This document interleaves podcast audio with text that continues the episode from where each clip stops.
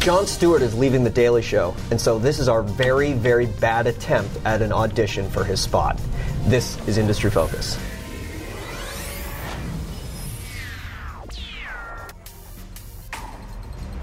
Hey everyone, it's Thursday. It's time for the energy version of Industry Focus. I'm Taylor. I'm Tyler. This is Taylor. it gets confusing. It gets getting confusing. Jon Stewart leaving the Daily Show. I'm bummed. I'm pretty bummed out. A lot of and- people out there pretty happy about it, though. yeah, I'm sure. I'm sure. But you know what? In, in they, they need a new host, so uh, we're going to make a really lame attempt at being the next Jon Stewart. We're gonna see who's Basically- lamer? Yes. Let's. Uh, we both found some really, really horrible, horrible like reporting coverage, news headlines Mm-hmm. in the past year.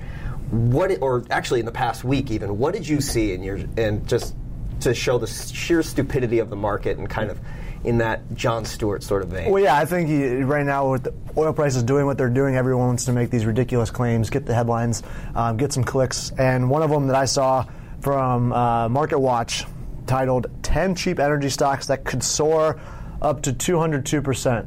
Wildly specific. Um, I looked at these 10 stocks. Most of them I had never even heard of before. All of them but one was trading at under $5 a share. Arguably, you probably lost a lot of market cap in the last few months, but that was uh, Stealth Gas. Never heard of it, trading about $5.50. Only one I could see was a long term buy in my mind, and that's Clean Energy Fuels. All the other ones were small market cap companies that, they, yeah, they might pop in 2015 if oil does nothing but rebound from here. But if it, if it falls back down into the 40s again, you could lose 50 more percent rather than gain 202 percent. So this is just an analyst saying if they hit their forward-looking guidance EPS, this is where they should be trading at in 12 months.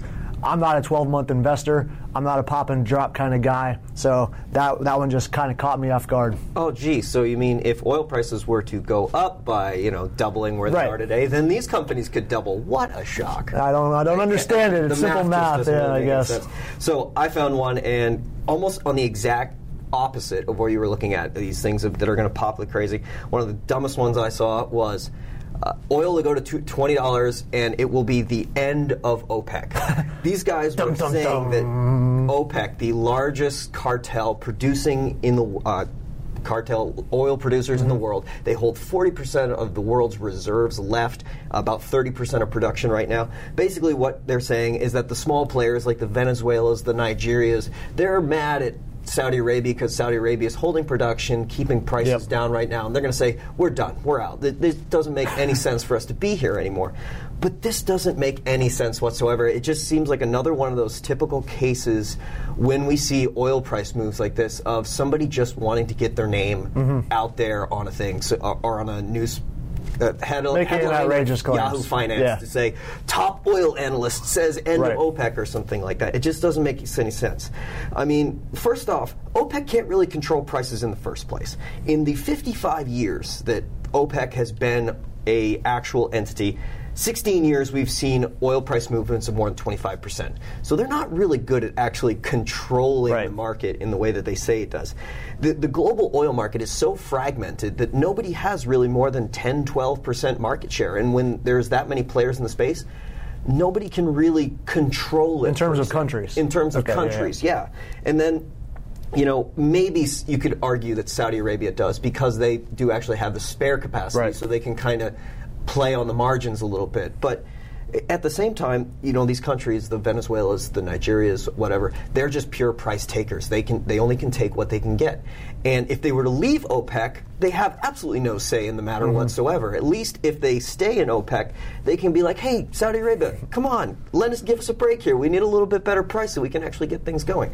It just it was one of those things I read it and I go, "Why are you even writing this?" Yeah, you get to circle back to Saudi Arabia's spare capacity. If some countries decided to leave, all Saudi Arabia has to do is say, "All right, it's a vendetta. We're going to produce to the to the hilt, and then really see who the who the uh, long-term player here is in the oil game." Venezuela and and Iraq and Nigeria. They get priced right out of the market. They don't have the treasury capacity, the, the reserves and currency to, to last as long as Saudi Arabia does, and they can't produce it as cheaply. Yeah, it just it didn't make any sense. Like my brain hurt when I read this thing. I'll listen to Apollo Global, whose energy head said that the worst is yet to come for oil because OPEC could keep things the way they are for so long. They have the reserves, they have financial reserves. This could go on for a couple more years.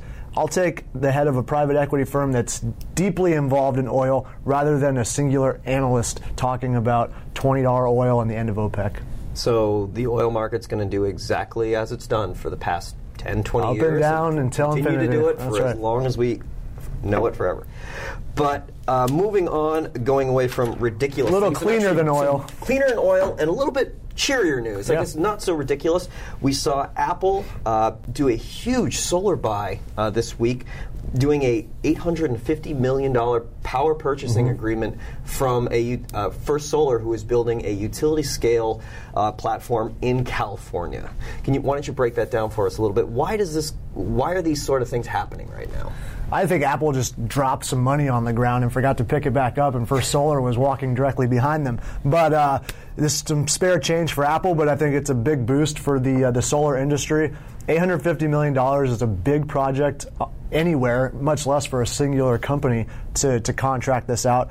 So a nice little boost for First Solar on the corporate side. They were struggling around the world for, for new utility size business. So here Apple is coming out being innovative.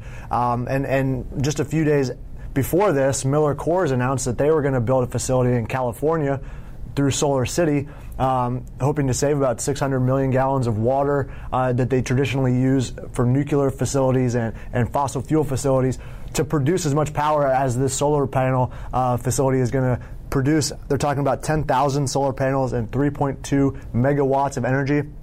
So if you drink something from Miller Coors, there's a decent chance in the next few years that it's come from a solar powered plant because they say it's going to be enough energy to brew 7 million cases a year.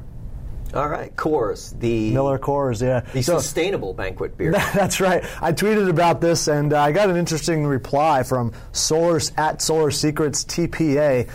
They were saying it could be a bit of a bitter brew since taxpayers could be on the the they could be held liable for uh, 30% of this total bill. And they also tweeted a similar tweet about the Apple deal. Uh, quote, you aren't going to claim the 30% tax credit on this $850 million PR stunt, are you? Uh, I'm not gonna. That sounds a little ridiculous. Yeah, they're just, uh, yeah, I, mean, I agree. eh, The one thing that I actually kind of liked about this whole thing, and it's not just a, a commentary on, on the market, but more actually just investors in general.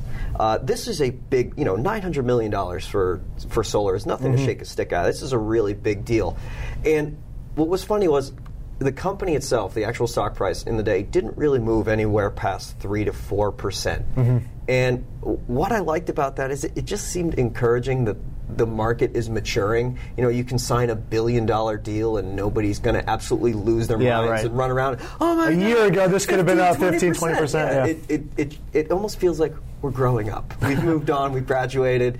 You know, solar is a legitimate, uh, real market force that people aren't taking as this anecdotal. Hey, this is cool. It's Right. gaining momentum. This is a billion dollar deal, and it barely moved the needle for the company. Yeah, I agree. And then speaking of clean energy, um, I was going to mention this in my headlines, but uh, Vestas Wind Systems paying its first dividend since 2003. It turned a profit this year for the first time since 2010. So while it's cool that wind is making a profit, I'm a little discouraged if I would be if I was a shareholder here, wondering why the heck are you paying a dividend with just now making a profit. Why don't you pump the brakes a little bit, see if you can turn a profit for another year or so, maybe even another quarter or so. maybe getting before you before you pump a dividend out. Why don't you still worry about getting to scale, lowering of costs, efficiencies? Um, yeah, I, I don't see that dividend lasting too long. I haven't dove in personally, so I can't say that with 100% confidence, but it would worry me a little bit if a company turns a profit for the first time in five years and then issues a dividend. Yeah. So things that we don't necessarily like to things that we love. It is going to be Valentine's Day. this weekend, and with it being Valentine's Day, we thought we'd have a fun little game here. All We're going to write love letters to our favorite companies, or maybe even a company that we really like that hasn't hasn't seen a lot of love Mm-hmm. lately, or anything like that. So, what company do you want to send a love letter out to right now? Well, this company isn't 100% tied to the energy sector, but about a quarter of its business is, and that's Ecolab. They own Nalco and Champion, which is uh, it produces you know fluids for the for the production side of things. They're not out there in the exploration field. So um, while that's where a lot of the capex is going to be uh, curtailed, supposedly a lot of the announcements are talking about people not going out and looking for new oil. But the wells that are already drilled are going to continue to produce. And so the CEO was talking about, you know, the stock sold off around 15 to 20 percent, not nearly as bad as some of the oil companies, but 70% of its business can benefit from low oil prices. So I'm looking at this company. Um, it's a, it's pretty liquid, about 1.7 million uh, dollars worth of shares traded on an average basis, but um, I think that it sold off uh, unreasonably, and so I think that it could see a nice needs, bump. Needs a little bit of love, huh? Yeah, I think so. Well, I, I, almost feel like we should turn the lights down a little bit on this one. Yeah, you know, we should have brought some candles. Egg. Can we do that a little bit? we should but brought some candles. The one that I've, I've, been looking at, I don't feel like, oh, there it is. nice and dark. Oh, that didn't take long at all. That gets kind of creepy, actually.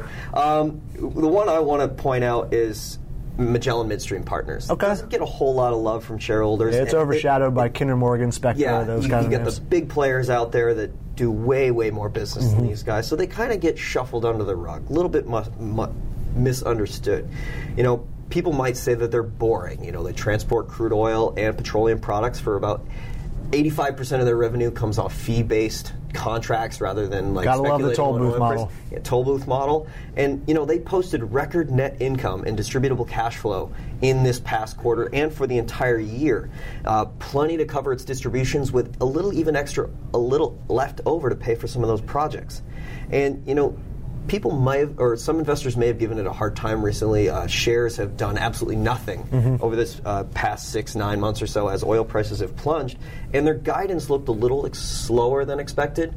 But then again, uh, over these past six, nine months, inventories at, or basically term, you know, the amount of oil and uh, refined products that are being stored at Magellan's yeah. uh, terminals is at record highs. And you know, the company's management basically is taking a little conservative and saying we're not going to see record amounts of oil in our inventories, or at least we're not planning on it. Mm-hmm. So we're just going to keep this at a little bit lower level so that you know it doesn't look as good. But guess what? There's the, still that possibility for it. There's something to be said for a conservative uh, nature in, exactly. in the I business mean, world. It, they, for the past like five, six years, they have always maintained a distribution coverage ratio of 1.4 or greater. Plenty and plenty of room to grow the dividend mm-hmm. while at the same time leaving a little extra room to pay for those projects that they got coming on with some leftover cash flow. And then, you know, one of the nice things about it is as you would say, as for a woman, it's a free spirit. Uh, it's not tied down by one of those general partners that where they have to give up half of their assets or half their cash flow uh, in the form of an incentive dis- distribution right, meaning that they have a little bit more flexibility to do what they want with that dividend, mm-hmm. or if they want to say, you know, maybe we're not going to grow it as much this year because we want to throw a bunch more money into new projects and grow. Giving that a little bit more flexibility, I really love what they're doing. I think, you know, between the toll booth model and the opportunities that are out there for them, it's hard not to love that company. Yeah, we're at storage levels, record storage levels right now. Exactly. Not too bad, not too shabby. So uh, that is all that we have for this week for you guys. Taylor, thanks very much for joining yeah. us. Uh, hey, good luck on the Daily Show. Yeah, well, I, I think we pretty much absolutely failed that uh, that interview, but you know what? Maybe there's still a shot, right? Yeah. Still a shot. Hopefully. Well, for ne- until next week, I'm Tyler. This is Taylor. See ya.